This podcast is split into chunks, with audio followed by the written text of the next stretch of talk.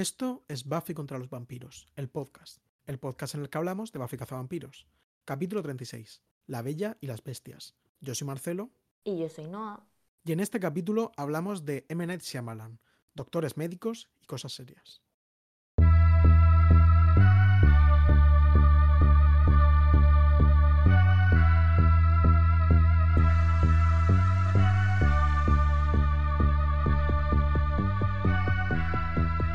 Hola Noah. ¿Qué tal, Marcelo? Bien, bien, bien, bien. Ya me ves aquí con bata, eh, en plena siesta. La luz apagadita, está así como muy... Sí, estoy- Recogido, recogido. recogidito. En un ambiente bien. íntimo. Está muy bien. Estás Para- un poco eh, We're all going to the World's Fair. Sí, realmente sí. No, es que la luz, bueno, es que me pone en modo vampiro porque la cámara no es muy buena y esta luz eh, incidental que, que claro que, que los que no soy no lo pueden ver, pero me da de una forma que me deja como muy blanco. Entonces he ido cerrando ah, tanto que ya solo queda un hilillo. Pero bueno, Así se siente en algunos en esta serie. claro, claro. ¿Qué tal? Estamos grabando eh, este episodio de podcast en San Valentín. No sé si tienes algún plan especial pensado para hoy. Eh, no, no especialmente la verdad, porque bueno, no pilla el día muy, muy a mano. Está un ratillo este, este mediodía co- con, Andrea, con mi pareja. Y nada, no sé si, ha- si haremos algo después. ¿Tú has planeado algo, no? Pues lo cierto es que no, la verdad. Bueno, Hemos traído ayer mi, mi compi de piso, Tania, trajo unas rosas al piso para, muy bien. Para colectivizar ahí en el salón. Y yo creo que básicamente se va a hacer el, el rollo. Bueno, yo publico un texto esta mañana que había escrito que no tiene nada que ver con San Valentín, pero me lo estaba guardando eh, Mm, para Qué San taimada. Valentín. ¿Eh? Sí, sí. Y... ¿qué Os más emplazamos a leer ese texto, yo todavía no lo he leído. Sí, no, tampoco. eh, tampoco tiene mucho fuste. Y em, te iba a comentar que me parece curioso que nos toque justo grabar en San Valentín eh, este episodio que tiene como temas las parejas. Lo que pasa es que, bueno, eh, pues de forma un poco torcida y no, y no muy. y no muy al acceso, como. Sí, no, no muy romantizable, ¿no? Pero. Pero sí, diría Sí. que el. No, Con- di- continúa, continúa. Le digo que diría que el tema de este capítulo es que si tu novio es una bestia, hay dinámicas de poder que conviene considerar. Real- realmente sí, es eh, quizá uno de los. Yo creo que hasta ahora, seguramente el capítulo que más problematiza las relaciones amorosas, y además de una forma bastante, bastante explícita, como, como veremos. También este es el día en el que ha salido el, el disco de Caroline Polachek, nuestra. Bueno, que no sé si ha salido alguna vez en el tema, eh, la amamos, por supuesto, una de las grandes cantantes, que incluye una canción de Dido, que ha sido una pequeña broma recurrente en el podcast, no sé si alguien quizá la recuerda, que su- cuya canción White Flag es- tiene un videoclip protagonizado por Dave Boreanaz, el actor de Ángel, y bueno, que la canción está muy bien. Así es, una canción que también tematiza mucho el amor y el desamor, con lo cual me parece bastante apropiada para un, para un 14 de febrero, así como de ¿Has fecha. escuchado el disco de, de Caroline Polachek? Sí, sí, me ha gustado, me ha gustado bastante. No sé si estoy tan a tope como la gente de internet, pero también te digo que es que yo con estas cosas Sí. me tengo que tomar mi tiempo. Entonces, y luego también que pasa que la mayoría de las canciones que me gustan ya Ya. las había escuchado de antes, porque lleva sacando singles un montón de tiempo. Sí, creo que Vanessa Ryder a lo mejor tiene dos años, igual ya, en plan... Es que, se- es que es muy fuerte. Va- Vanessa Ryder le estaba diciendo antes a Tania que me parece como fiebre de Bad Gyal. Es una canción que para mí ha existido siempre. No recuerdo, no recuerdo un, un tiempo pre esa canción. Eh, Eh, a, a mí me ha gustado bastante el disco, aunque siento que me molaba más el, el anterior, el rollo que tenía como un poco más como gótico medieval, ¿sabes? Con vihuelas y cantos eh, gregorianos. Siento que este es ya más como más eh, pop noventero, remember eh, core. Eso iba a decir, que es un poco, es un disco que podía sonar en el bronce. O sea, es un disco Sí. muy, muy, sí. Recoge cosas que a mí sí que me gustan bastante, ¿no? Como este rollo, eso, pues, eh, de chords, de Cranberries Dido, ¿no? Como que las referencias Mm. son un poco, son un poco así, pero luego, pues, yo qué sé. El, el tema este de I Believe, que es el que está volviendo locas a, a todas las tuiteras, y, y- y diría que en concreto a Twitter Barcelona, que lo están comparando mucho con, con Lizzie McGuire. sí, eso he visto en, en Pitchfork, creo que lo han puesto. Pitchfork, sí.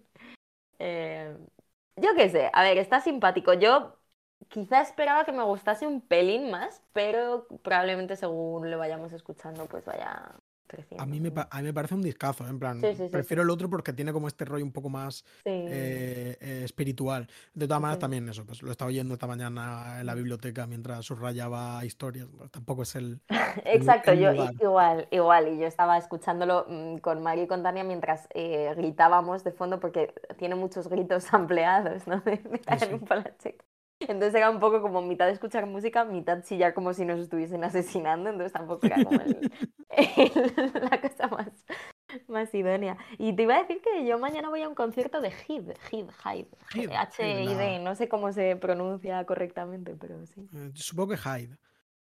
Eh, la- sí, anteriormente conocido como Cutie un- y una de las personas más importantes en mi vida, porque para mí ¿Ah, el sí? descubrimiento de la canción Hey Cutie eh, pues fue un hito muy grande en mi conversión de una persona amante del eh, rock alternativo eh, un poco machirulo y un poco pasado de moda hacia una persona moderna amante de la música pop y, técnica. Así que eh, me da bastante envidia, aunque la verdad que no he escuchado, escuché algunos singles y tal, no sé si ha sacado disco recientemente o... Tiene este, bueno, es que yo me entré a, a, a ella hace muy poquito, déjame que compruebe de cuándo es.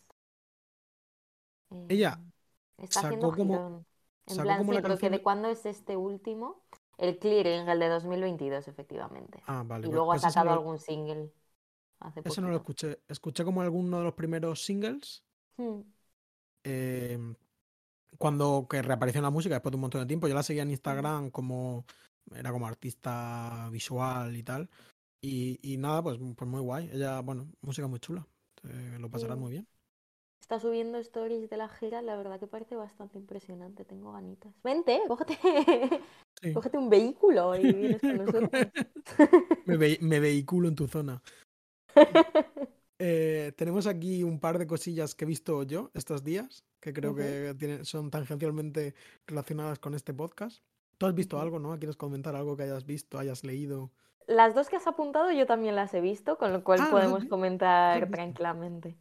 Vale. La- justo vi ayer eh, Knock in the Cabin, que lo tienes aquí apuntado, la peli Sí. nueva de Shyamalan, y además me parece, sí, me parece muy divertido de comentar. Sí, eh, bueno, lo que pasa es que tampoco querría comentar de más por no incurrir en, en posibles spoilers para la gente, ¿no? La gente además siempre tiene como con esto de Shyamalan ese supuesto giro y tal, que yo creo que es también un poco más mito cultural que una realidad, pero bueno, por si acaso, igual no deberíamos hablar mucho. He pensado que tiene una cierta correlación con, con Buffy porque creo que tiene un referente muy claro, no sé si directo o indirecto a través de la novela o simplemente casualidad, con Ca- Cabin in the Woods de, de Drew Goddard, escrita por, escrita por Josh Whedon. Yo pensaba que ibas a hacer con el Antiguo Testamento. Bueno, Pensaba está- que decir, el- ambos productos no retrotraen a la Biblia, ¿no? Claro, esto es, eh, se plantea una, una materialización del mal. eh. Bueno, eh, ¿te gustó la peli? Me gustó, creo que me ha vuelto, fíjate, creo que me gusta más hoy que ayer cuando salí de verla, pero en un sentido inverso al quizá esperable, en el sentido de que me gusta mucho, me parece que está muy bien filmada, me parece que está muy bien actuada, flipado con Batista y como con, o sea, me parece como una peli súper correcta y, y de nuevo, qué gusto se amalan cuando vas al cine a ver una película que no es la misma película que has visto 200 veces. Es que te O lo juro, es que es verdad. ¿A que Es que sí? estaba pensando el otro día, mm, como, ¿no? En plan, como ves una cosa antigua y eh, hace una referencia a una peli. Y uno piensa, ¿qué pelis van a referenciar? ¿Sabes? En plan, todas son anodinas o. No todas, ¿no? No es una diatriba contra el cine moderno, pero, pero el cine mainstream de estudio contemporáneo es mm, continuamente repetitivo. Y de repente pensé, joder, todo el mundo se va a acordar siempre de la playa que te vuelve viejo. Siempre, esa película siempre va a aguantar. Y de hecho pueden hacer remakes en el futuro de La playa que te hace viejo, igual que pueden hacer de, de esta película, de No Cat the Claro. Cabin. O sea, es como, te has inventado una cosa. O sea, que, que, que- parece que- lo, lo básico, ¿no? Pero muy poco habitual últimamente, efectivamente. Es emocionante. En eso, en ese sentido, es emocionante ir al cine a ver un, a pasártelo exacto, bien, en plan, exacto. como en los viejos tiempos, cuando las cosas iban bien. Exacto, exacto. Y yo creo que funciona súper bien y creo que es una peli que desgraciadamente no me da la sensación de que vaya a tener como excesivo bombo, ojalá me equivoque, extra cinéfilo, por así decirlo, porque se mezcla con muchas Eh. otras cosas, que además hay una de estrenos, este mes estaba siendo muy complicado, porque hay un montón de Eh, pelis... Di- di- Te Iba a decir que en Estados Unidos parece ser que algún fin de ha, ha superado a Avatar, ¿eh? En plan, ha Sí, sido sí, número uno. petó, petó, pero aquí me extrañaría, o sea, ojalá sí, Sí, pero como aquí- que el título que han puesto es muy anodino, los carteles también, la gente tampoco eh, conecta, creo, mucho a Shyamalan con, con, o sea, ni siquiera me parece que le estén vendiendo mucho como en relación con la peli que sacó el año pasado, hace dos años, cuando fue... Hace un par, supongo que hace un par de años. Sí. Entonces, luego ya, lo que sí que le... mm, O sea, y me gusta mucho y me parece, eso, me parece muy bien traída y me, y me parece una buena película. Dicho esto, yo con Shyamalan tengo mis filias, por así decirlo, y como que a mí el Shyamalan que más me gusta es precisamente un poco menos redondo y un poquito más... eh, mm, no sé cómo decirlo, más atrevido en sus formas. Sí. Entonces, a mí esta peli me parece muy buena compañera de The Happening, que es una peli que o la amas o la odias y que yo personalmente la amo y que es una peli como mucho menos redonda, pero que me parece mucho más interesante formalmente en función de lo que a mí me interesa eh, que esta otra. Entonces es un poco como... Me falta un poquito de, de eso que a mí me entusiasma de, de Mm. Shyamalan, que a la vez es como, pues eso, como esa parte un poco más caótica, pero, pero a la vez me parece que es chula, o sea, y creo que es una premisa ambiciosa y creo que está bien hecha, y ya te digo que cuanto más tiempo pasa, no me quiero meter en detalles que me parecen muy interesantes porque precisamente igual reventamos un poco la peli, pero me parece una peli que habla muy bien a eh, este estado em, cognitivo colectivo, por así decirlo, en el que llevamos inmersos una serie de años. Me parece que entiende muy bien en qué situación estamos, ¿no? Y te hace una peli bastante curiosa desde ahí, y eso está muy chulo también.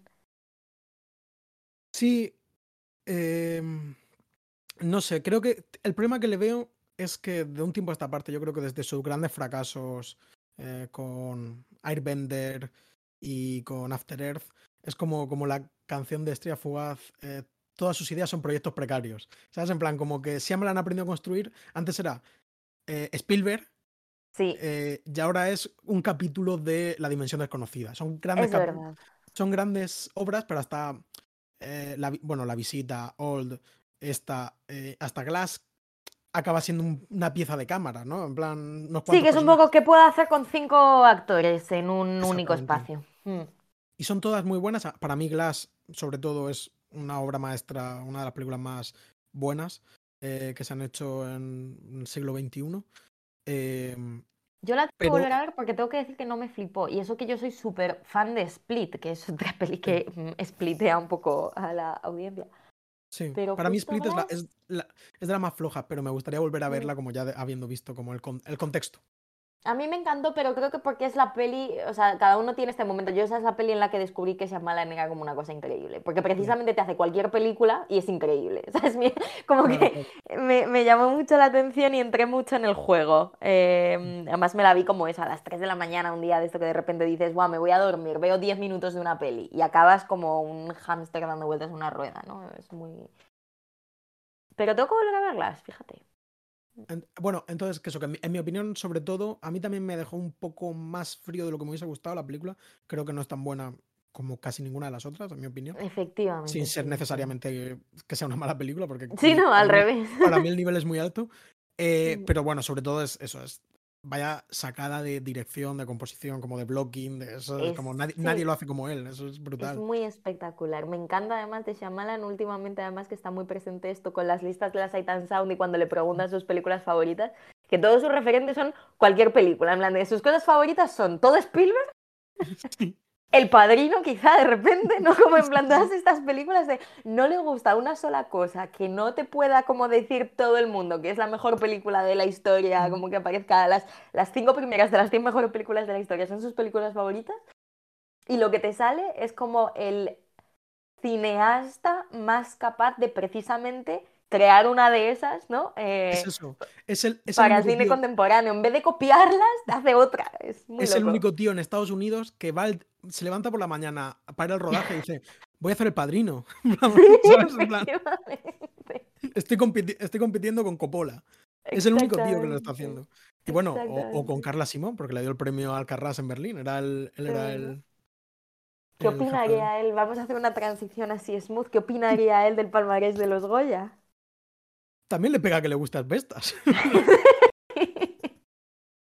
No sé, hay por ahí algunas declaraciones, tengo curiosidad por, eh, digamos, su opinión concreta, aparte de que era la mejor película de las que se, estrenaron en el Festival de Berlín, como qué pensó, qué le movió de, de Alcarrás, me, me produce cierta curiosidad. Em, pero bueno, pues eh, como ha- hablamos un poco de los Goya en el capítulo anterior y que se subió pues después de que se dieron los- se diesen los premios de lo- los premios Goya, Sí. en un, pues es un giro un poco anticlimático típico de, de este podcast. Pues nada, pues ganó Asbestas, eh, arrasó, digamos, por así decirlo, con, con Modelo 77, que es la película que no hemos visto que hablamos de que nos daba también perecilla. Eh, y nada, pues la verdad que no hay mucho más que comentar porque es- la noticia es esa. Sí, contentos por Asbestas. Ya sabéis que íbamos un poco con Sí. ella, ¿no? Ha habido así polemiquilla y tal, pero a mí en general me ha sorprendido incluso. Yo pensaba que iba a arrasar, pero menos. Sí, yo, yo de hecho no recuerdo lo que comentamos exactamente, pero dijiste yo, que iba a ganar Alcarrás. yo creía que iba a ganar. no se ha llevado nada. Mm. La verdad que sí. No, creo que no iba a ganar Alcar- Creo que creía que iba a ganar Alcarrás y no se ha llevado nada. Ya dije que Mm. yo no soy un fan especial de, de esa película. Pero bueno, pues yo que sé, me da lástima Pero por- si M. Night Shyamalan sí, igual hay que darle una vuelta, ¿no? No, no, claro, claro. Igual yo creo que Shyamala me puede, me puede convencer. Y también hemos empezado, aunque yo he visto un capítulo, no sé si tú vas más adelantado que Eh, yo. sí, yo, yo de hecho entró con mucha fuerza. Ah. Eh, llevo como seis o siete capítulos ya de, de Doctor en Alaska. Esta serie clásica de final, no, principio de los 90, eh, que se ha reestrenado como en film y remasterizada, que la verdad que da un gusto verlo que te Un gustazo, sí. Me está recordando a ver Twin Peaks, pero como sin las pesadillas, ¿no? Sí, e- es esencialmente alguien en la, en la tele dijo, ¿por qué no hacemos estas series sin mal rollo, no? Ya- y de hecho, en el cuarto o quinto capítulo hay como un homenaje ultra explícito, aparte de que ya es como muy evidente que, que, que, que Twin Peaks es una referencia. Ahí, vamos, hay cita, hay cita Anda. directa a Twin Peaks. Además, eso, a- cosa de un año después, lo cual es interesante. Pues sí. Yo vi Scream 2, protagonizada por Sarah Michelle Gellar. Ya lo puse Pro- protagonizada es un, un decir. bueno, en mi corazón, protagonizada por... Es verdad que se muere súper al principio y me parece una lástima eh, porque creo que era el mejor personaje de la peli y la, la actriz más cautivadora y profesional de todas las presentes. Es la mejor. Eh, y, y la verdad que la peli, ¿qué te pareció? A mí me, pa- me pareció graciosa cuando la vi hace Sí. mil años. Sí, me gustó. eh, tampoco la vi con muchísima atención, o sea, la verdad que estaba un poco, pero, pero me gustó, me gustó. Me gusta mucho la intro, como que me gustó más el principio que luego la peli, creo. Bueno, pasa también un poco en la primera, ¿no? Sí, sí. Pero está La- bien, está la- bien. la intro esta es la que sale como una pareja negra en un cine una cosa así. Efectivamente, que ella es como Que- sacrificada delante de la pantalla. Y, y él era, salía en House, creo. Pues puede era ser, me sonaba su cara, pero no sabía de qué. Creo que era Omar Epps, el actor de House, si no recuerdo mal. Eh, bueno, pues aquí eh, ya hemos hablado un poco, ¿no? De las cosas. Vale, eh, ¿decías que Doctor Alaska tiene alguna relación con Buffy? Eh, sí, tiene una relación en el sentido que es una serie de los años 90. Vale. Es- no, pero estoy esperando, estoy prestando muchísima atención porque sé que en algún momento saldrá algún actor en común.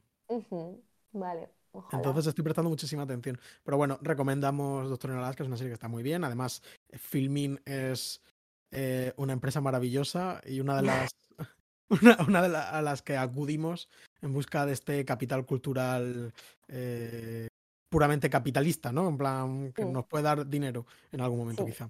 A mí, de Ah, hecho, me, sí, lo, desde me lo dio una vez, ¿eh? tengo que decirlo. Yo una vez cobré, cobré una factura de, de Filmin. Yo una vez gané un concurso de cortometrajes universitario que de hecho creo que gestionaba nuestro amigo y conocido host del podcast de cine Los Guilles, Guille Hormigo. Anda. em, y como que mi- me pagaron en, en- en un año de filming. que es una cosa que está muy bien. Oye, eso ni, ni el bono cultural de Pedro Sánchez. Sí, a mí Ahí me gustaría, a mí me gustaría bastante que nos diesen un las favoritas de. Claro, sí, pero me parece que se lo estamos regalando, como tenemos la lista de Letterboxd, se lo estamos Joder, regalando. si es que, pero que en todos los capítulos decimos que hay que ver algo en filming, es que que no Tal nos cual, ¿eh? patrocinen, la verdad que es bastante... En fin, vamos a empezar a, a rular torrents y a... vamos a extorsionar a Filmin. Sí, que alguien nos pare. Bueno, un saludo para nuestros amigos de allí, eh, a, a los que les tengo muchísimo cariño. Y vamos a entrar, si quieres, en el capítulo. Han pasado como unos 20 minutos, poco Mm, menos que el capítulo anterior. Es decir, una intro corta, pese a lo que luego la, se larga por ahí. Cuéntame, el eh, ¿qué capítulo se llama este capítulo? La Bella y las Bestias. En una referencia que luego... La bella y asbestas. como- y as- Increíble que no se me, ha, se me ha ocurrido. No se me ocurre. He pensado hoy en uno eh, para el año que viene, para San Valentín. En plan, se me ha- se me- he generado un contenido en mi cabeza. Bueno, Pero porque para el año que viene, hazlo hoy. no, porque se pone el San Valentín a las 12 de la noche cuando se pone. Ah, vale, vale. vale. Ahora. no, Como dentro de un año vamos a seguir Eh, aquí. ese, ese año de diferencia que tenemos se nota mucho ¿eh? en cultura de internet. Mi vieja, me estaba metiendo mucho con, o sea, me hace mucha gracia em, Manu, que también es oyente de este podcast. Hace poco me he convertido al lenguaje de los stickers, por fin tardó, pero como que lo hemos la- implementado con La verdad que has entrado muy fuerte, ¿eh? Totalmente, ha sido meterme en un grupo con Isabela, eh, Lucía y, y Marina y tal, y Tania y yo, pues de repente como que ya simplemente stickers, ¿no? Y, y Néstor, por ejemplo, está llevando muy mal este cambio. Y Manu me hace mucha gracia porque no muestra resistencia al cambio, pero cada vez que le pongo un sticker, él me contesta el sticker, jajaja. Y eso... Yo la, la verdad que no soy un gran amante de los stickers, ¿eh? En plan. Porque siento, no sé si esto lo hemos hablado alguna vez, pero siento que generan como una. Sobre todo en los grupos de WhatsApp, alguien lanza un sticker y se genera como una guerra de ver quién tiene el sticker más gracioso. Y de repente son todos stickers, entonces eh, no, no facilita la conversación, no. Es, es solo una.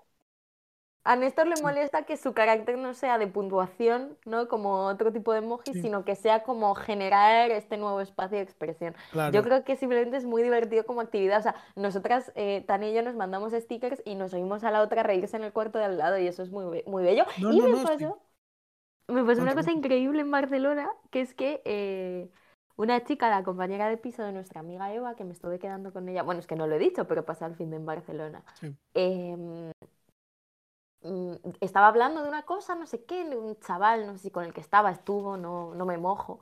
pero No, no dice, no entremos sé qué. en, la vida privada No de, de entremos esta en eso. amable mujer. Y dice, y le puse no sé qué sticker. Y el sticker al que se refería es un sticker que hice yo. Y eso ya no lo sabía. Entonces fue muy bello. Sentí, Increíble, sentí que increíble. por fin alguien atiende a mi obra. Y esta Sí. se reproduce mm, orgánicamente sin que tengamos que ponerle la Claro, gente no, una no, pistola en la cabeza. para No, que vea la- Buffy. Las mieles del, de- del, del vil- mm, viralismo. Las mieles del Viralismo. viralismo. Viralismo, viralismo. No. Bueno, en fin, simplemente que sí, que yo soy vieja porque soy de 1996. Continuemos. La Bella y las Bestias. O La Bella. Ujú. Asbestas, ¿no? Buen chiste. Eh, Beauty and the Beasts eh, es un capítulo escrito por, por Martin Oxon, Ajá. de la que hemos hablado millones de veces. Solo por refrescaros un poquito la memoria, pues el último capítulo que escribió fue el de Dead Man's Party, el de los zombies y, la máscara africana y tal. Lo vimos hace un par de capítulos. Y todavía más reciente está el director que es James Whitmore Jr., que creo que por primera vez, si no me equivoco, en toda la serie, hace doblete. En plan, ha hecho un capítulo y al siguiente otro. Hizo, dirigió el anterior, que no nos, no nos encantó, eh, Faith, Hope and Tricks. Este yo creo que está bastante mejor para mi gusto. Ahora luego lo, lo comentamos un poquito más. Y bueno, ya hablamos de que, bueno, pues aparte de Nepo Baby, eh, bueno, este es el tercero de sus cinco capítulos dirigidos. Y bueno, pues ya vamos entrando como eh, en un bagaje que nos permite contemplar su obra. Pero creo que todavía nos quedan dos capítulos que están muy bien. Así que nos callamos. Y se emitió el 20 de octubre del 98. Sí, antes, eh, si, si os habéis dado cuenta de que nos estábamos riendo un poco cuando saludamos, es porque como se me han olvidado cumpleaños y ya no tengo cumpleaños, pues hemos estado un poco buscando efemérides con las que quizá podríamos com- completar este apartado, ¿no? Como qué cosas han pasado en, en esta época. Justo en el 98 no pasó nada, eh, entonces simplemente he buscado 20 de octubre en general. Y la verdad es que hay varias cosas de diversa índole. Habría quien, Em, habría quien diría todos los días pasan cosas, es increíble. El- todos los la días la pasan marcha- cosas. La marcha de la historia es una locura. Entonces hay 20 de Todos los octubre eh, célebres. Hay aburrir. 20 de octubre célebres. En 2011 asesinaron a Gaddafi. eh, en 2011 eh, ETA cesó su actividad armada. Fíjate, un día- un- Em, bueno, En 2015 histórico. debutó, sí, en 2015 debutó una banda de K-pop y en 2021 el Bitcoin llegó a su máximo histórico con un valor de 66 y pico millones de dólares. Y ya de ahí para abajo, ¿no? Yo tengo un primo, bueno, tengo, tengo dos primos, tengo literal, pero tengo un primo eh, que siempre me dice, tendría que haber comprado Bitcoin. El tío no, no sabe nada de, de este tema, en plan, no es, es un, vamos, no, no, no pertenece al, ni es joven, ni pertenece al ámbito de la informática, nada de eso. Pero se- se- tiene como obsesión que podría haber comprado Bitcoin. Se ve que en, en algún momento le surgió la oportunidad y no, no la aprovechó. Y dice, yo ahora estaría retirado y no sé qué. Y bueno, pues no lo sé yo tampoco, ¿eh? Porque también para vender, para no holdear también hay que tener cojones. Sí, yo conozco a gente que compró Bitcoin cuando nadie tenía Bitcoin y que Mm. les ha ido muy bien cuando luego ha explotado la Bitcoin. Em, pero más allá de eso, mi padre compró, no mucho, o sea, metió muy poco dinero, pero cuando estaba la fiebre compró, eh, se ha ido a la mierda, Claro. obviamente, o sea, no. Sí, pero porque mi padre, esto creo que en este podcast todavía no ha surgido la oportunidad de decirlo, pero mi padre es lo que viene siendo comúnmente denominado como friki, ¿no? Sí, tu padre es tecnófilo. eh, es como le gustan los gadgetillos y estas cosas, Los ¿no? gadgetillos, sí. Esas cosas. Entonces, bueno, pues esto entraba un poco dentro del tal, pero no, no, no fue especialmente bien. Igual que tampoco fue especialmente bien la cerradura electrónica que se quedó sin batería, dejándome encerrada fuera de casa y otra. Di- di- ¿Dirías que tu padre es usuario de la web Microsiervos? No, ¿qué es eso? Es un blog como de tecnología. Yo lo consultaba como hacia 2008, 2009.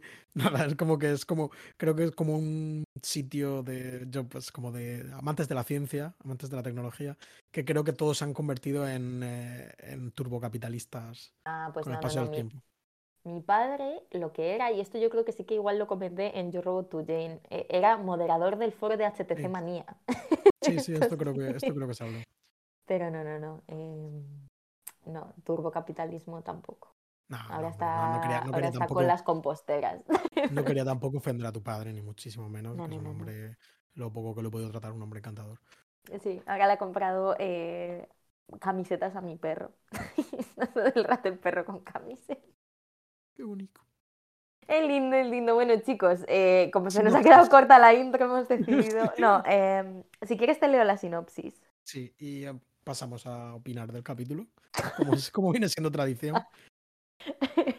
Os sorprendemos con nuestras opiniones. bueno, eh, Buffypedia dice, y este statement me parece bastante arriesgado. Todos los hombres son bestias. Rodrigo Sorogoyen. Cuando encuentran a un estudiante en Sunny del Jaer, salvan- ah, perdón, de Sunny del Jaer salvajemente mutilado en el bosque, Willow teme que Oz, en modo hombre lobo, sea de algún modo responsable del asesinato. Mientras tanto, Buffy descubre en secreto que Ángel ha regresado tras 100 años de tortura infernal y sospecha que él puede ser el asesino culpable. Bueno, eh, curiosamente, bueno, ¿no? Como que, mantiene el misterio, ¿no? No entra en, en realmente lo que está ocurriendo, que es algo que tampoco es como que se descubre a mitad de capítulo. eh, pero bueno, es que esto es lo importante también, así que me parece, apruebo esta decisión editorial. Vale, sí, es como que en vez de hacer una sinopsis completa o incluso subrayar la trama del capítulo, se queda en el punto de partida que luego Sí. nos llevará a... Ah, sí, está bien. No está mal. Eh, el de Disney Plus es un poco más caótico. Dice, Buffy teme que Oz pueda haber matado a un estudiante durante la luna llena. Eh, no, ¿Puedo preguntarte si has copiado y pegado la, la esto? Porque me interesa ya a nivel. eh, no, sé, no sé cuál es lo correcto, pero me interesa lo de matado a un estudiante o matado un estudiante. Esto me, me está interesando últimamente, pero no sé si hay una opción buena. Además, yo creo que he dicho matado a un pero lo que está escrito es matado un, ¿no? Ya, ya, no sé, en plan, me preguntaba. no he copiado por y saber, pegado, por saber, cuál por saber cuál era la idea de Disney Plus lo he hecho mentalmente. No, porque además en Disney Plus las cojo en inglés porque no sé cambiarlo de idioma, entonces luego las traduzco yo. Ah, vale, vale, vale, vale, vale, vale. No, no, no, no te quería tampoco juzgar. Vale, vale. ¿Tú, cómo, lo, cómo lo harías? No, no, no, complemento, no, es que complemento directo. es que no lo sé, es que no lo sabría, no sabría. Imagino que da igual, ¿eh? en plan. Pero, mm. me, pero es un fenómeno que me interesa. Yo diría matado a, la verdad, pero no puedo fundamentar. Sí. supongo que sí. ¿No? Eh, bueno, lo, si quieres lo investigo y lo ponemos en las notas. Si hay una, una opción, digamos, normativa. Muy bien. Si no, eh, quizá alguno de los profesores que nos escucha pueda iluminarnos a este respecto. No, hombre, pero esto te lo tengo que solucionar yo, hombre, no. Me ha gustado mucho una interacción esta mañana en Twitter en la que tú ponías no sé qué cosa y te decían, ¿es de tal libro? Y tú en plan de, no, no, es del temario de la posibilidad.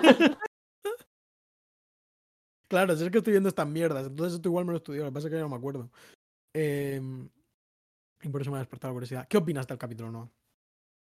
Eh, pues la verdad es que me vuelve a pasar, o sea, me van a despedir de este capítulo porque mi único trabajo es tener opiniones y estoy teniendo muy pocas en esta temporada. Eh, está bien.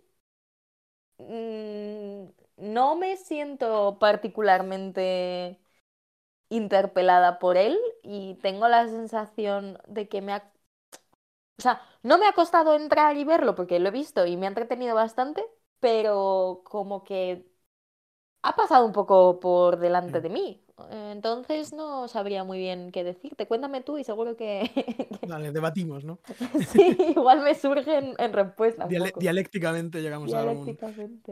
Eh, bueno, opino como tú que es un capítulo, eh, diría más bien del orden flojo. Es un poco flojillo. Tengo que decir que también me ha ido gustando más pensarlo y que lo que es verlo. Porque, bueno, en principio es como un capítulo de estos de temática, eh, historias de la vida real, ¿no? En plan, chaval, hay que tener cuidado con las relaciones tóxicas que pueden derivar en, pues eso, relaciones de poder eh, que conviene considerar y estas relaciones de poder pueden ser violentas, ¿no? Como efectivamente se ve y como efectivamente pasa. Una historia muy explícita de violencia de género eh, un poco del estilo que ya vimos en no, ¿cómo se llama esta? La de, ah, la de la la del feminicidio este que se repite todo el rato. Sí, sí, la de solo tengo ojos para ti. Exactamente, ¿no? Un poco de Sí, es, es una historia, pues eso, pues de, de, de violencia de género que mm. queda muy explicitada, es decir, no hay nada, hay una especie de eh, simbolismo fantástico, pero casi casi relevante. Obsoleto, sí. De hecho, utilizan el Dr. Jekyll y Mr. Hyde un poco como referencia. Sí, eh, pero incluso. Incluso al final dicen que daba igual, ¿no? Exactamente. Se despojan ellos mismos mm. del elemento fantástico para venir a decir que el problema venía de, venía de, de él y punto, ¿no? E, entonces, viendo, este capi viendo esta historia de la vida real y tal, me parece hasta casi un poco frívolo, ¿no? En plan, ver hmm. este, este tema en este contexto. Pero conforme lo he ido pensando, me ha ido gustando más la relación que tiene pues, esta historia con, con, digamos, eh, las otras dos relaciones monstruosas que aparecen en el capítulo, que son la relación de, de Willow con Oz y de Buffy con Ángel, ¿no? Y esta clase de, en particular, el más, la más interesante, creo yo, la, más, la que más atención se le da es la de Buffy con Ángel y como esta especie de amor eh, que se habla como de como un amor completamente dominante sobre Buffy hasta cuando Ángel ha sido malvado. Eh, extremadamente malvado, mucho más que este, que este tío que, bueno, que es evidentemente muy malvado, pero no es eh, monstruosamente malvado. O no tan monstruosamente malvado, pero la verdad que es bastante monstruo, ¿eh? el chaval. Mm, es humanamente bastante monstruoso.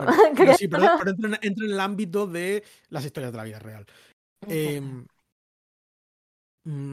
y sobre todo me ha ido gustando cada vez más al pensarlo el silencio de Buffy, ¿no? Y como su pazos interno jamás explicitado, no tiene ni una conversación con Ángel, no lo habla con nadie, todo lo que le pasa lo intuimos a través de sus acciones. Hay un momento en el que parece que va a hablar con el psicólogo, pero ni siquiera, lo, ni siquiera puede hacerlo. Em, y entonces esto me ha gustado mucho, este elemento de eh, Buffy como heroína silenciosa que, y su mm, travesía por este amor tortuoso completamente sola. Eso, ese es un elemento del capítulo que me ha parecido súper interesante, que creo que me ha ganado mucho más al pensarlo que al verlo, porque al verlo te está distrayendo con otras cosas que están ocurriendo. Y entonces creo que en ese contexto, esta historia, que ya te digo que me pareció un poco frívola de lo dura que es mm. meterla como en la serie y, no darle la, quizá la profundidad o la gravedad necesaria, eh, me, creo que se realza también y, y eso me ha gustado.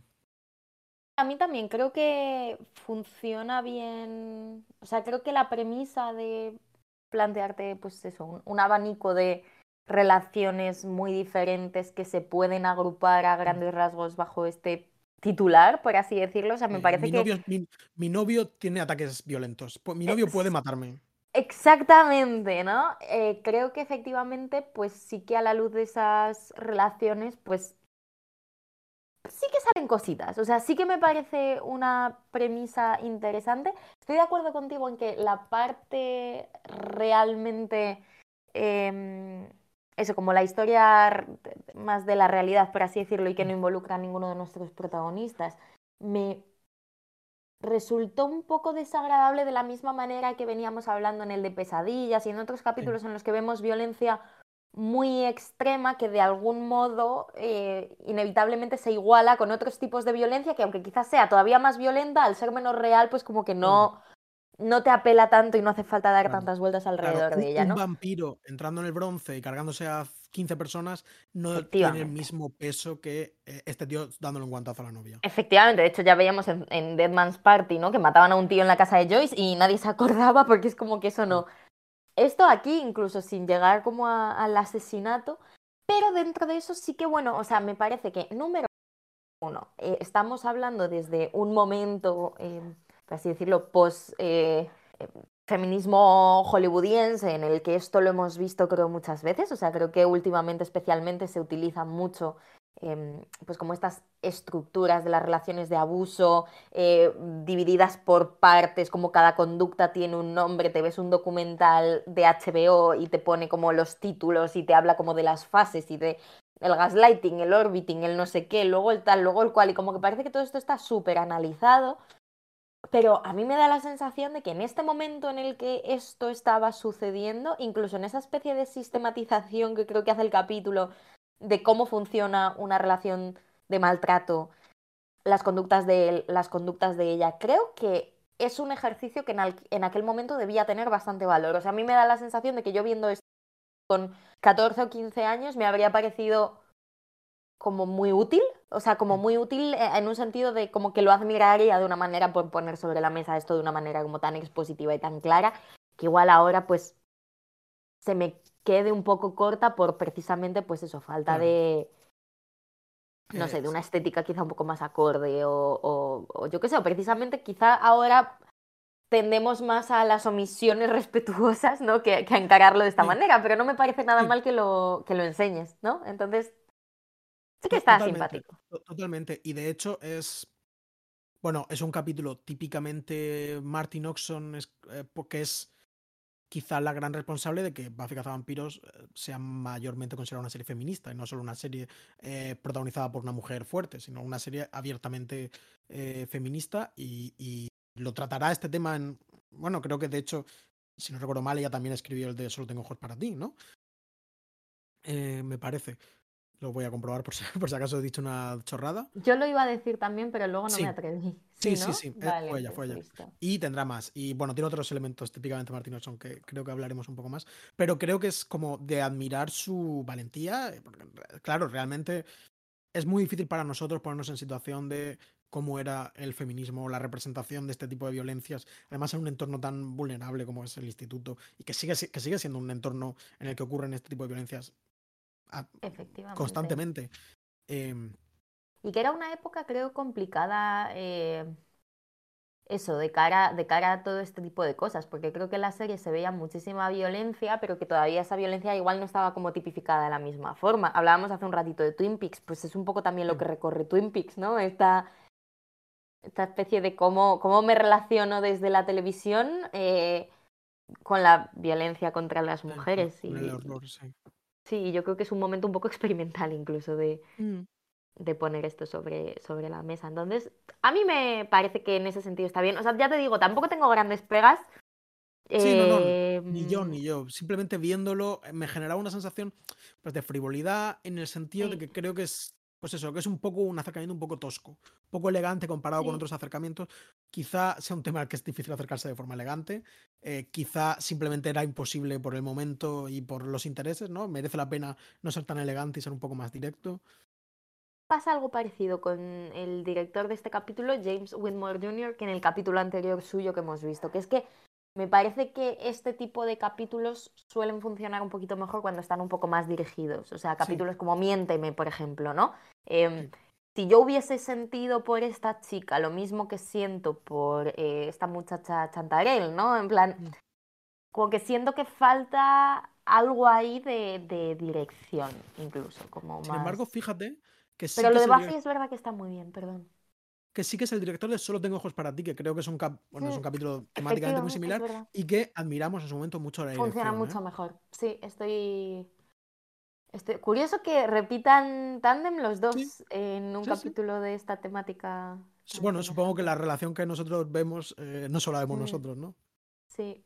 Y luego creo que lo de Willow y Oz, que en un principio parece que va a ser muy protagónico, pues queda un poquito de lado. O sea, me parece que de las tres eh, es que relaciones que se ponen en juego es la menos, la que menos jugo tiene para sacarle ya, es ¿no? la menos Es- conflictiva, porque al fin y al cabo, Oz en principio, si lo tienes en la jaula, pues tres noches al mes, Y pues no en te duermes mientras en, en tanto. principio no sale. se supone- yo entiendo que no Sí. salió tampoco. como- Por cierto, lo musculado que está Sander en este capítulo, Sí, realmente sí. Bro, yo me, me quedé bastante... El, Liztea, ¿eh? Sí, sí, sí. Y, y Cordelia que no sale hasta el final, de repente es como, qué, ¿qué ha pasado? Me, me he quedado dormida. Ahora voy a tener pensamientos negativos. Sí. Eh, muy divertida eso. La verdad, Mm, supongo que, bueno, no, no he encontrado nada, pero supongo que tendría pues algún otro compromiso mm, eh, profesional. Bueno, hemos dividido esto en, en algunos temillas. Bueno, los ha, los ha dividido Noah, sinceramente. No voy a, no voy a mentir. Sí, aunque ya hemos un poco, o sea, hemos hablado del principal, ¿no? Que es el de estas relaciones bella-bestia, por así decirlo. Sí, Em, que por cierto, yo había hablado, pues como en el título, aunque luego ya eso se referencia también el Dr. Jekyll y Mr. Hyde, ¿no? Un poco en esto de que el malo sí. pues realmente es un tío que se está como haciendo una pócima. Ah, sí que te quería hablar, eh, porque sí que me parece que hay como, bueno, o sea, ya lo hemos hablado también varias veces, pero en ese sentido creo que quizás se, se relaciona un poco con el capítulo de, de con los capítulos más sandercéntricos en ese sentido, ¿no? Estos capítulos que tematizan la masculinidad. Sí, es un, sí. Em, el tema medio ahí, ¿no? De, de, pues eso, de la, la masculinidad asesina, por así decirlo. Que Buffy, por un lado, creo que es una serie que esto que hemos visto en este capítulo, de que oponiendo los malos humanos, como los humanos que se monstrifican eh, un poco voluntariamente, a los monstruos malvados, casi siempre son más malos los humanos, ¿no? Como que se, claro. se juzga más duramente a las personas malas que a los monstruos, Mm. como que en, en cuya naturaleza sim- simplemente está el, el ser así, ¿no? Eh, esto lo vamos a ver mucho más adelante, tampoco quiero hacer spoilers, pero sí que me parecía Sí. mm, interesante quizá destacarlo. Y luego pues la relación, porque yo venía, bueno, esto Marcelo lo sabe, de que me pasé un, un mes muy malo por temas de trabajos de la uni y tal, leyendo muchísimo sobre los incels y sobre cultura incel y toda esta mierda. Mm. Y al final pues me, me lo, me lo evocaba eh, irremediablemente, ¿no? Como esta especie de, de, de idea de que el hombre malinterpretando lo que se espera de él, pues se convierta en básicamente un, un monstruo y culpe de ello a todo el mundo, ¿no? Y a las mujeres, etc. Sobre este tema, antes de, de pasar de esto de las relaciones y tal, eh, Mm. bueno, comentar que yo no lo había pensado, pero esto que has dicho creo que es un poco interesante, que mm, Sander por primera vez en este tipo de historias se convierte en un hombre inofensivo o Eso sí, no, Eh, no forma parte de sí, de creo que es interesante su deriva como personaje igual. Em, y un poco mínimo el tema eh, BDSM entre Ángel y, y Buffy, una vez más. Esto de las Mm, cadenas. eh, los enganches y todo eso. También típicamente Martin Olson. de nuevo la imagen está del perro, ¿no? Como que además lo dicen varias veces. Y en, la, y en la escena está de violencia de los pavos estos que no les hemos puesto nombre, se llaman Debbie y Pete. Debbie y Pete, sí. La pareja esta protagonista también habla de algo, de, de, perro, no sé qué, pero no me acuerdo exactamente qué es lo que decía. Puede ser. Y al final, bueno, Ángel, mm. Mm, como no, como salva a Buffy, eh, pese a estar asalvajado, eh, como que siente amor por Buffy como un auténtico perro. En plan, no dice ni mu, pero sabe que tiene que defenderla y se acaban como el arrodillado, eh, dándole un abrazo. Me parece muy curioso como ese acto de sumisión, ¿no? De me arrodillo ante ti, te... sí, me someto, por así decirlo. Eh, perdón, somos pesados, pero creo que es eso. Creo que es una cosa además muy típica de Martin Orson, que recordemos que para ella eh, la serie cambió en el momento en que Buffy le ofrece el cuello a, Ángel para que muerda y esta clase como de, rollito sensual peligroso que tienen. Es que justo las escenas eh, están muy chulas y como que están un poco cortadas. Es un poco lo que decías tú en, en Anne, ¿no? Como que la, la, historia de Buffy y Ángel se ve un poco interrumpida por lo que no es eso. Sí, eh, y pasa, siento como que, que el capítulo anterior introduce dos cosas importantísimas, que son Faith y Ángel, y como que dos capítulos después es como todavía parece que no han terminado de arrancar, ¿no? Me no, no, me parece necesariamente mal, ¿eh? Me parece curioso. Tiene mi interés. Estoy de acuerdo. Uy, perdón. que Faith ha dicho, en, este en, este capítulo dice cinco frases y Ángel, evidentemente, mm. ninguna. Sí. Sí, yo no sé si todavía estarían un poco como en beta testing de, de lo, de Ángel. Sí, lo de Ángel está como desparramado, porque es eso. Ya en el capítulo anterior nos quedábamos un poco flipados de, de que solo hubiese una escena, ¿no? Eh, también igual estamos transicionando a un modelo de serie menos serial, ¿no? Creo que eso se puede empezar a como menos capítulo a capítulo. Ya, ya se entiende que el que ve Buffy lleva tiempo viendo Buffy y va a ver el siguiente capítulo. Como bueno, pero, pero, pero, por otro lado, estamos viendo como una se están desarrollando cosas de trama en un contexto de capítulos eh, autoconclusivos en los que los monstruos parece que cada vez importan menos, pero siguen interrumpiendo la acción, lo cual me parece, ya te digo, muy interesante. Sí, es una tensión. Y tengo, curiosidad por, tengo curiosidad por ver cómo se desarrolla, porque. Porque eso. Es verdad. Eh, luego habíamos apuntado aquí el tema de la terapia, ¿no? El hecho de que.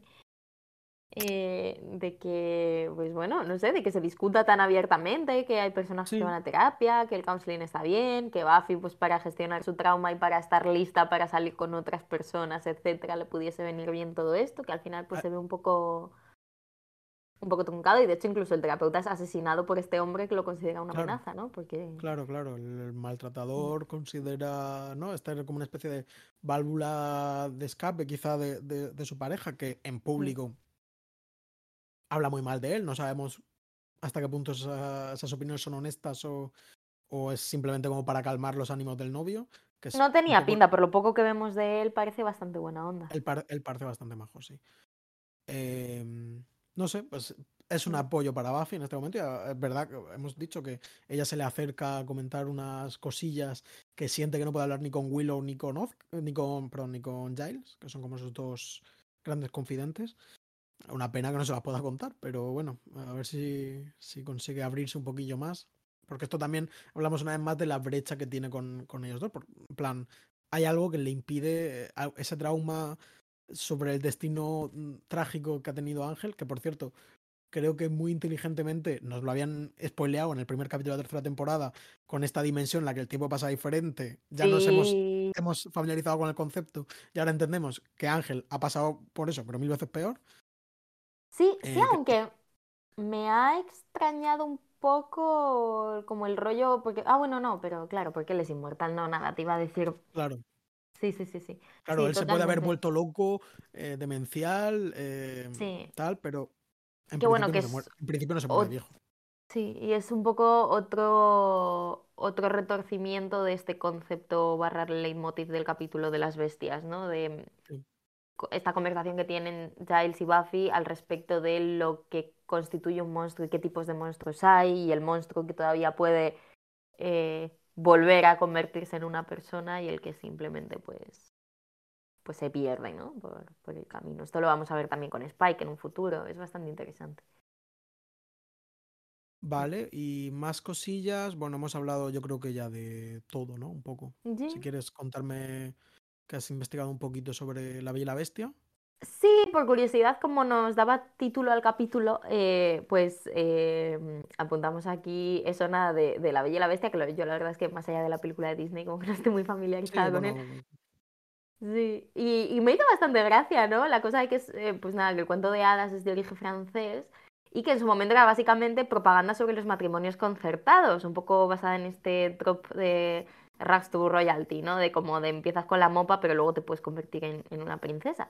Y entonces, claro, originalmente en La Bella y la Bestia, eh, la moraleja, por así decirlo, ¿no? Es como eh, darle una oportunidad que vas a ver que aunque parezca una bestia, realmente eh, es un tío de puta madre, hay un príncipe eh, dentro de él, que es un poquito algo que subvierte este episodio precisamente, ¿no? O sea, lo que vemos es todo lo contrario, es al que parece un, un bello, pero luego es una bestia, ¿no? Mm, Claro. Un poquito ese, ese rollo allí.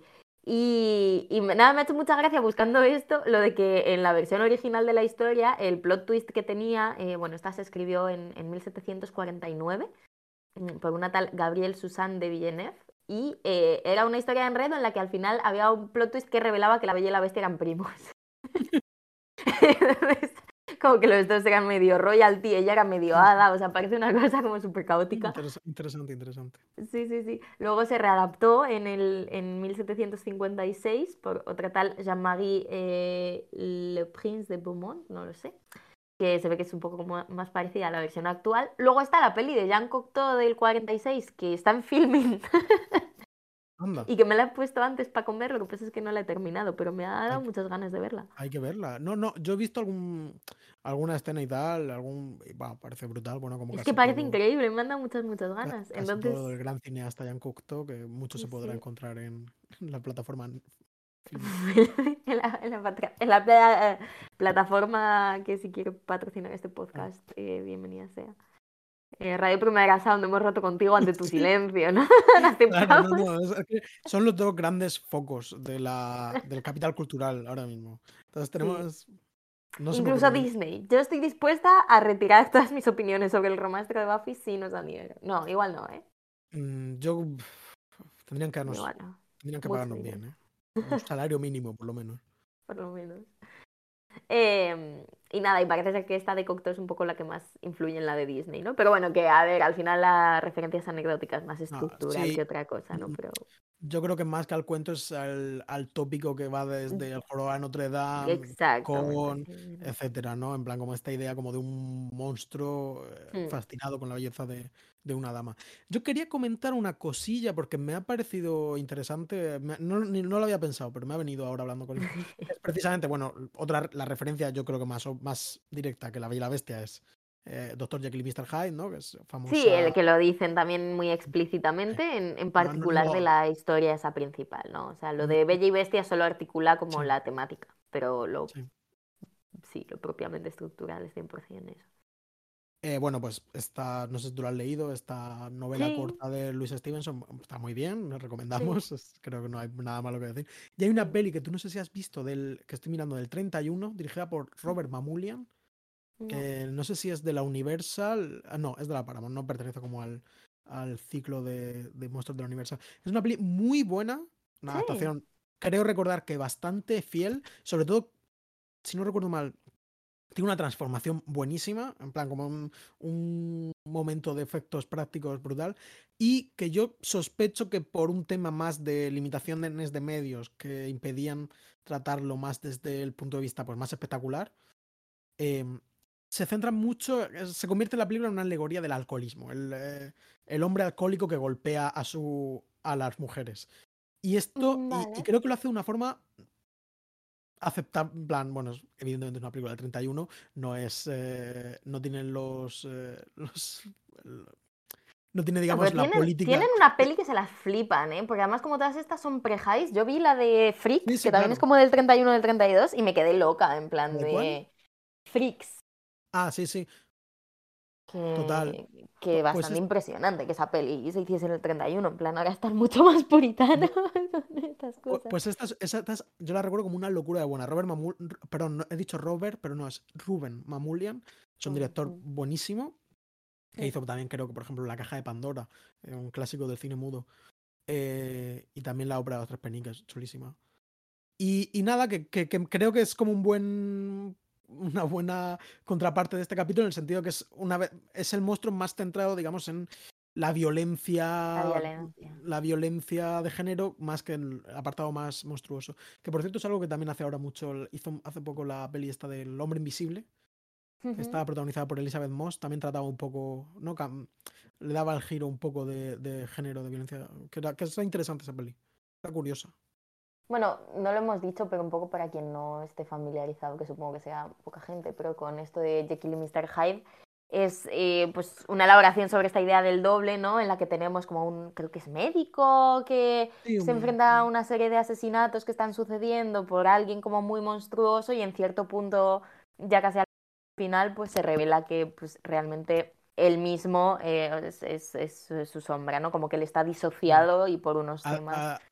diseñado un tónico que con afán Sí. de pues, pues tener más fuerza y tal, más vigor y tal, pero que digamos que saca lo más horroroso de él. Y bueno, pues es un personaje muy interesante. y- Sí. Y, y bueno, que luego, pues, eh, es la clara, el claro presente de Hulk, por ejemplo. Increíble Hulk. Efectivamente. Y su heredera Hulka, claro, su prima. su primo. Em, bueno, eh, tú habías buscado quiénes eran los actores, Sí. ¿no? Sí, he mirado un poquillo de cosas. Vale. Eh, bueno, el, este, esta pareja que se nos introduce y que se ve claramente que no va, la cosa no va muy bien, ¿no? En plan, desde el principio dices, esto, que metan dos personajes de golpe, no. Yo lo apunté cuando aparecieron, digo, van a morir. Estos no van a Bueno. durar aquí. Él es John Patrick White, que por lo que he visto no, ha- no ha salido en nada especialmente relevante.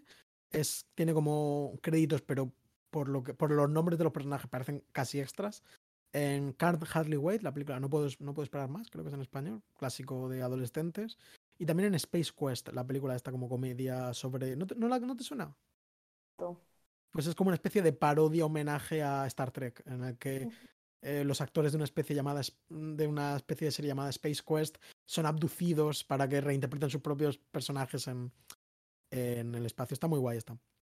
Y luego él eh, fue es guionista o fue guionista de una serie mm, que duró muy pocos capítulos de dibujos animados que se llamaba The Boom Crew y la película de los Proud, la serie está de dibujos animados de Disney Channel. eh, ¿Te suena esta serie? Los Proud. Era una familia, era como una especie como de versión de dibujos animados de una familia tipo los Cosby eh, o, o digamos de esta especie de eh, sitcoms ah, protagonizadas por afroamericanos.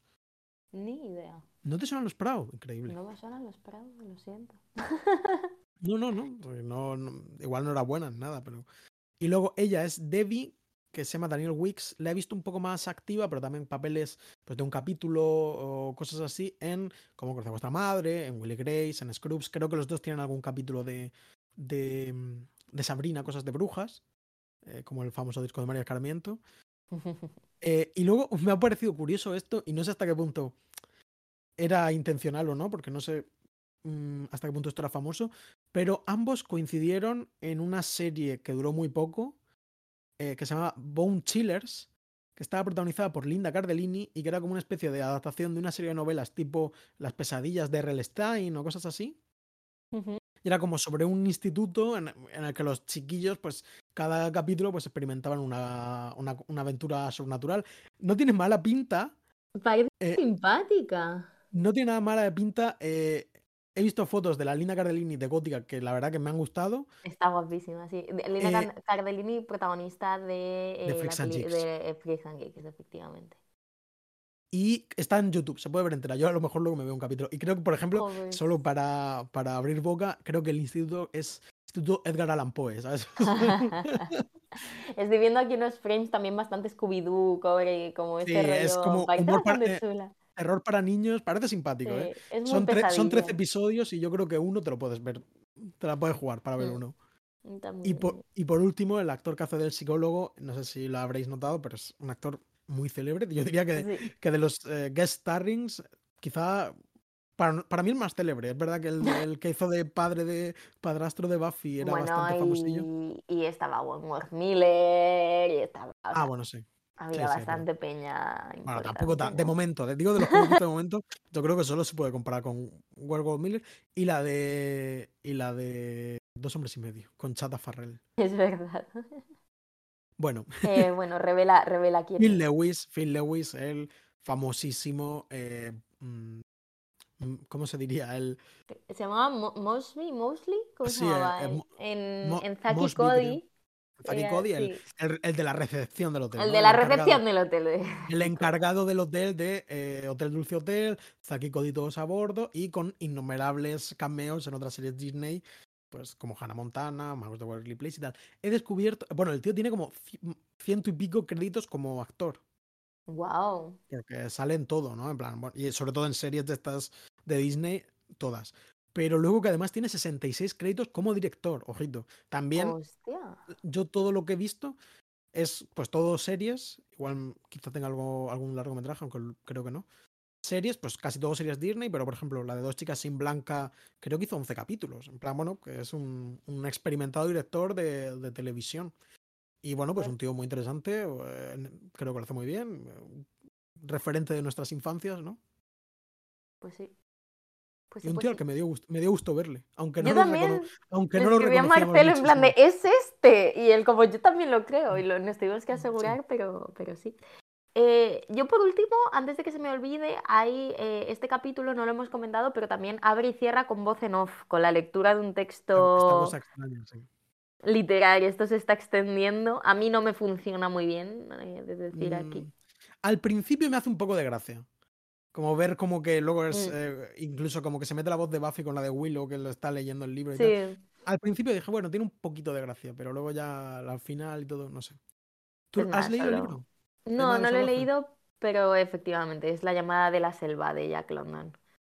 Que creo que aquí No, se traduce como la, la la llamada de que- salvajes. Ah, sí, vale. Call of the Wild. Yo lo leí, lo No. leí en, de bastante pequeño, ¿eh? además, en primaria o así, como me lo. En la lista de libros recomendados del cole eh, lo tenía. Joder, no sabía que era Es- como tan... Cortito. no- yo no diría que es eh, especialmente recomendado para la infancia, pero bueno, son animales, ¿no? Es, eh, el protagonista es un perro. Un perro. La llamada de la selva. Sí. Pues pone, yo juraría que. Eh, título de la primera edición en español de 1939.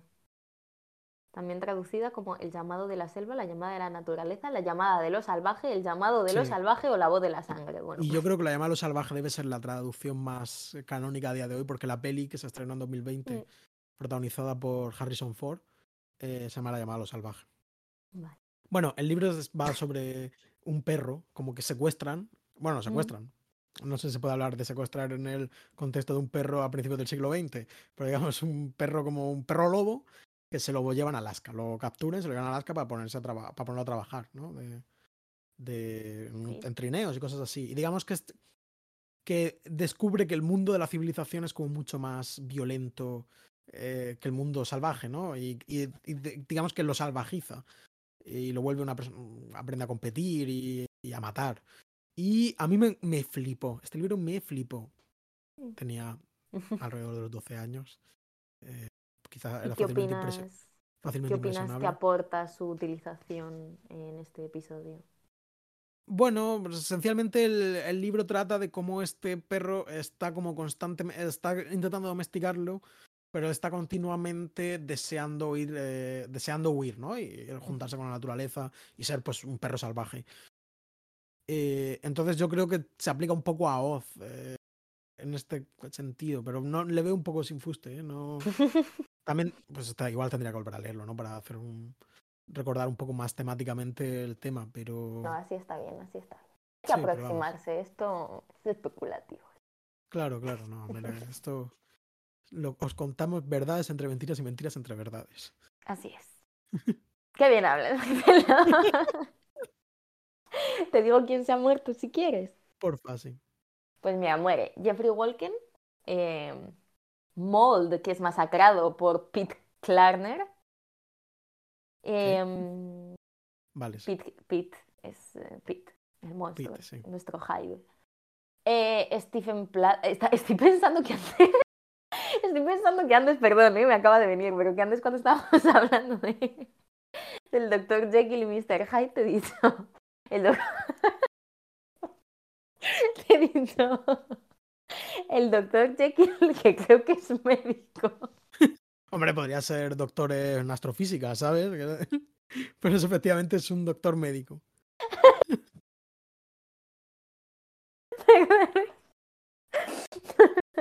Como el doctor en Alaska, que también es médico. bueno. Claro, sí. eh, Steven Platt, eh, también masacrado por Pete Klarner. Debbie Foley, eh, asesinada por Pete Klarner. Espérate, pero al final la mata. Sí, sí que la mata, sí. Ah. Sí, al final, esto no lo hemos hablado, pero ella habla con su. ¿Verdad? Buffy habla con su noviete Hope. Sí. eh, y él cuenta que, que- que es muy duro no haber perdido a dos Uf. personas así tan cercanas a él. Sí, sí. Tiene que ser una situación bastante jodida para el, para el Scott Hope, ¿eh? Mm. Sí, pobrecito, la verdad que no ha hecho nada mal, pero el mismo día le dumpea la... Sí. Em, y Pete Klarner, su cuello... em, ¿Cuál era nuestra traducción Tronchado. por Ángel con una cadena. Eh, Eh, pues sí, no hemos dicho, pero a mí la verdad es que me, me volvió, me rompió bastante el corazón cuando Debbie eh, Sí. intenta, ¿sabes? Es como tal, testigo, Ya. como cómo le protege y, y acaba pagando, Sí. es bastante, bastante horrible. Bastante duro, sí. Mm. No hemos hablado tampoco, que lo estoy viendo ahora mismo en la Buffypedia, de la transformación física de, de Oz como hombre lobo. Pasado yo sí que esto como- apunté algo en plan de what the fuck este disfraz, ¿no? En plan, parece de los teleñecos, es bastante Ha pasado gracioso. como de una especie de eh, más Perro o menos salvaje. antropomorfo, perro antropomorfo y tal, a una especie de simio eh, de peluche, una cosa así. Bueno, Sí, pues, es interesante. bastante espantoso, la verdad. Sí, la verdad que sí. Pero, pero bueno, está simpático que sea así como tan. Eso parece como. No sé, parece una marioneta José Luis Moreno. Es que es como muy. Yo, yo he pensado un poco en, en, eh, en los cómics de, de la Patrulla X, Bestia, que tiene como una especie de transformaciones físicas sucesivas y entonces eh, yo no sé hasta qué punto eh, lo meten en continuidad o es depende del dibujante que cómo, cómo se le apete- cómo le apetece, pero como que es, oscila entre el, el simio de peluche y el hombre lobo terrorífico. Y bueno, pues ya nos podemos ir despidiendo. El próximo capítulo es uno que se llama Homecoming. ¿Te suena este capítulo? Ya, O sea, no. Me suena que cuando miré reconocí cuál era, pero la verdad que no. Ni puta idea. digamos que hay como. eh, bueno, no sé, la verdad que no, no lo tengo muy claro, así, que me, Bueno, no, así que me callo, no, pues no me voy a poner a leer ahora esto. No lo recuerdo tampoco mucho. Yo, por cierto, este capítulo apenas lo recordaba, ¿eh? Por no decir que no lo Mm. recordaba en absoluto. yo tampoco, en absoluto. Pues nada, chicas, nos vemos el próximo día. Sí, hasta otra y muchas gracias por escucharnos. Chaito, cuidado.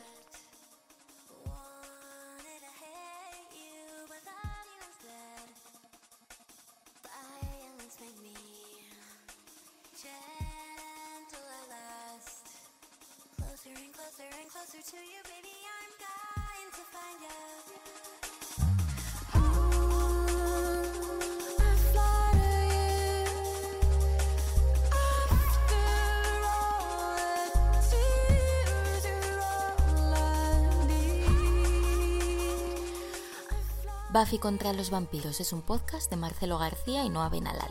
Podéis escucharnos en iBox, Spotify y Apple y escribirnos lo que queráis en la cuenta de Twitter arroba Buffy Podcast. También hemos creado un blog en el que podéis consultar todas las notas de este episodio con imágenes, enlaces y material adicional y que podéis recibir por correo suscribiéndoos a buffypodcast.substack.com. Las imágenes y los logos son obra de Macarena Gil y nuestra sintonía macabra es una versión de Marcelo Criminal. Muchas gracias por escuchar y hasta la próxima.